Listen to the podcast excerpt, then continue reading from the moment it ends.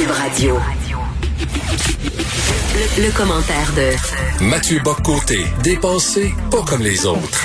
Ah, Mathieu, comme ça, t'es devenu libertarien. Ah bon? Ben oui, je, je, lis ton texte sur le confinement, le couvre-feu et tu le même, euh, tu, tu, commences à avoir le même discours que des gens comme Adrien Pouliot là, en disant là, ben là c'est ça brime nos droits individuels. Même même Gabriel Nadeau-Dubois de Québec solidaire euh, dit que le couvre-feu brimait nos droits individuels. Et là soudainement là, Éric Duhem est tout content et Adrien Pouliot euh, trouve que Gabriel Nadeau-Dubois est dans leur gang. Mais là, je, je lisais aujourd'hui, c'est le confinement. T'es rendu un peu comme ça?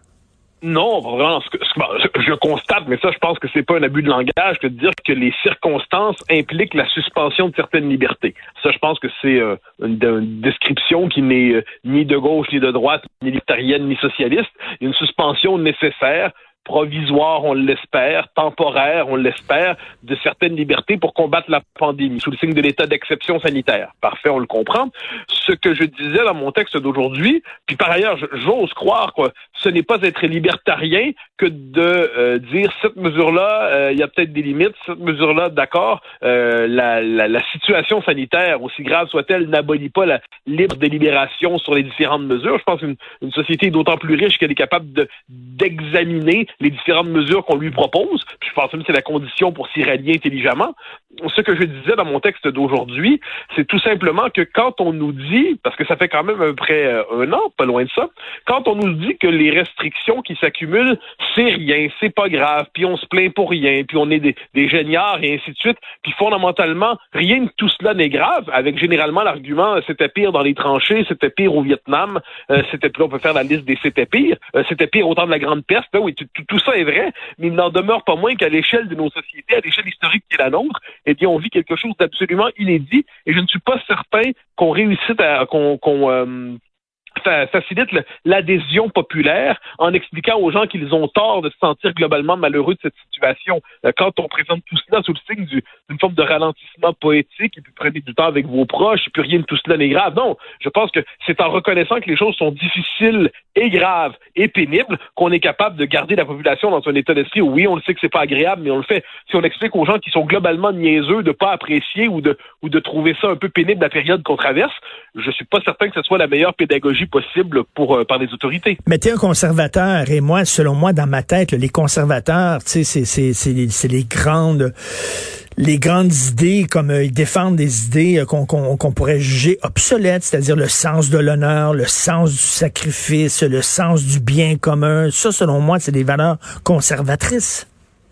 Oui, mais bien sûr, ça, mais je vais reprendre tes mots parce qu'il me semble exact. Le sens du sacrifice, euh, moi, j'ai toujours le, propre du sacrifice, c'est de ne pas être agréable. Je veux dire, euh, on se sacrifie parce que quelque chose est plus grand que notre liberté circonstancielle, que notre désir, que notre bonheur du moment. Très bien, mais on se sacrifie quand même. Je veux dire, moi, les, les, les hommes qui ont fait les plus grands sacrifices sont pas des hommes qui étaient heureux de les faire, mais qui, qui acceptaient de les faire. Je veux dire, là, je, fais une comparaison qui n'est pas du tout euh, qui ne réfère pas à la situation présente, mais euh, l'homme qui monte au front en 1916 avec sa baïonnette au canon, eh ben, il reçoit peut-être une balle au front. C'est un sacrifié probablement magnifique pour la cause, euh, la, la, la, la, liberté de la France. Il n'en demeure pas moins qu'il aurait préféré rentrer chez lui en 1918 sans la balle au front euh, et sans, sans rentrer ses pieds sous terre. Alors là, aujourd'hui, on n'a pas de balle au front. Aujourd'hui, il n'y a pas de baïonnette au canon. Mais à l'échelle de nos sociétés, la période qu'on traverse est un peu plus que désagréable quand même. Les effets du confinement sur le plan économique, sur le plan social, c'est quand même très réel. On peut pas faire semblant que tout cela n'est pas réel.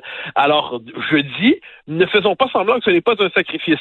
Ensuite, je n'ai pas particulièrement tendance à être libertarien ni en cela ni en d'autres choses, mais je dis, n'expliquons pas aux gens qui sont objectivement euh, malheureux dans les circonstances, qu'en fait ils ne le sont pas. N'ajoutons pas, n'ajoutons pas que c'est rien que vous avez juste pas le droit de sortir après 8 heures, c'est tout. De quoi vous plaignez-vous, enfant génial? Non, non, non, non, c'est pas juste cette petite mesure-là. Ça fait un an que tous les repères de la vie sont transformés. Ça fait un an que des existences sont traumatisées pour mille et une raisons. Je pense que la meilleure chose à faire dans les circonstances, ça ne consiste pas à traiter les gens de gnochons parce qu'ils euh, ils aiment pas ce qui arrive, mais de leur dire simplement, sait que c'est tough, on le sait que c'est pas agréable, on espère que ça durera pas, on va tout faire pour que ça dure pas, on va restaurer le plus de liberté possible parce qu'on sait que ces petites libertés-là font aussi le sel de la vie.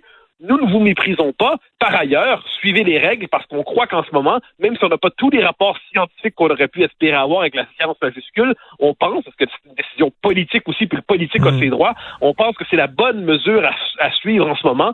C'est ce qu'on suggère, c'est ce qu'on conseille, c'est ce qu'on vous demande, c'est ce qu'on exige. Ralliez-vous, mais ça ne veut pas dire pour autant qu'on a l'impression que c'est un Disneyland collectif. Écoute, j'avais Roméo Bouchard hier, que tu connais bien, 86 ans, euh, fondateur de l'Union paysanne. Tout à fait admirable. Oui, un homme, euh, ben, un Québécois comme tu les aimes, quelqu'un là, qui, qui, a travaillé fort, quelqu'un qui a défriché, mon Dieu, qui fait partie d'une génération de constructeurs.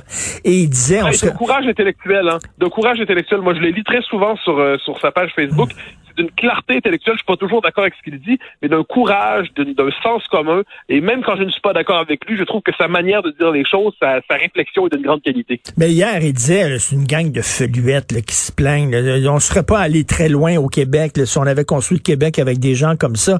Et même il dit, c'est des gens efféminés. Bon, écoute, c'est un homme de son époque, c'est un homme de sa génération. C'est pas le genre d'affaires qu'on peut dire maintenant là. Euh, mais bon, je, comprends ce qu'il voulait dire. Là. Si on feluette, il y a rien là de pas sortir après 8 heures, puis un confinement, ils se plaignent la bouche ouverte.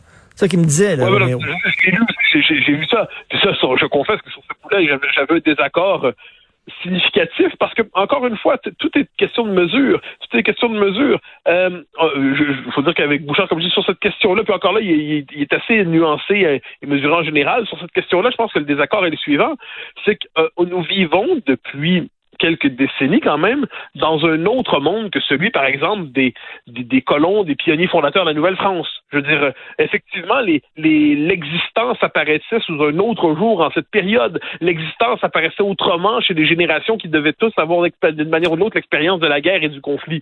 Nous sommes des, ça fait quelques générations quand même qu'on vit d'une manière ou de l'autre sous le signe d'un confort significatif, de, de liberté qui n'ont cessé de s'étendre, sous la protection de l'État-providence. Alors, je, suis conscient de tout ça.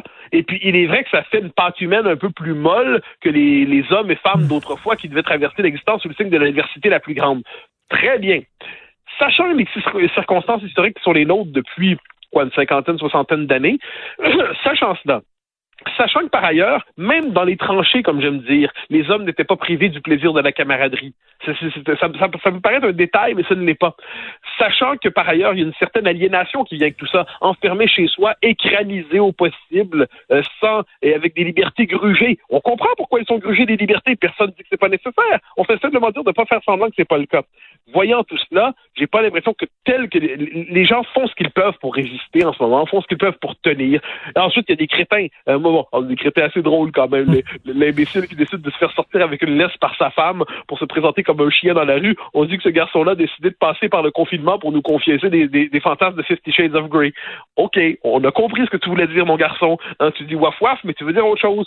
Mais une fois que c'est dit, une fois que c'est dit, au-delà des crétins, des irréductibles abrutis, j'ai l'impression que le commun des mortels, qui se dit tout ça, qui se dit, bon, OK, on va le faire, mais puis on va respecter parce qu'on respecte les règles, parce qu'on croit à l'effort commun. Mais si on leur explique que c'est pas un effort, c'est là qu'ils décrochent. Moi, je pense que c'est ce que je constate dans tout le monde. Peut-être est-ce le fruit de conversations trop orientées, mais tous ceux à qui je parle, qui sont des citoyens je veux dire, normalement, ils, acceptent, ils acceptent tout, puis ils vont continuer d'accepter. Mais quand on leur explique qu'ils font pas d'efforts, quand on leur explique qu'en fait, c'est pas un vrai effort, puis qu'ils ont tort de trouver ça désagréable, là, c'est à ce moment-là que j'entends, mais que, j'entends la fois souvent, c'est là que je décroche. Je pense que c'est cette espèce de petite nuance qui n'en est pas une qui devrait être faite dans le débat public. Tu connais la chanson Quand les hommes vivront d'amour et on dit à un moment donné, dans la grande chaîne de la vie, nous avons eu la mauvaise partie. Moi, je pense que euh, toutes les générations ont dû traverser à un moment donné un bout de tough, ont dû faire face à un défi. On est peut-être la première génération, peut-être la deuxième avec les baby boomers, où justement on n'a pas eu vraiment à traverser de bout de tough. Et là, soudainement, ben, dans la grande chaîne de la vie, on est tombé sur ce maillon-là, nous autres, notre génération. Va-t-on être à la hauteur? C'est la question que je ah, ben, pose. je pense que c'est une... Enfin, j'ajouterais que je crois qu'on vit dans une période qui risque d'être beaucoup plus difficile qu'on ne le croyait. Ce qui s'est passé aux États-Unis il y a quelques, il y a une semaine en fait, pour moi, ça, témoigne de ce que j'appelle dans d'autres écrits le réchauffement global des passions politiques. On vit dans une époque où, de nouveau, les gens ont envie de s'échanger des arguments à coups de poing sur la gueule. On vit dans une époque tragique. On vit dans une époque de choc. On vit dans une époque qui va être plus violente qu'on ne l'aurait souhaité.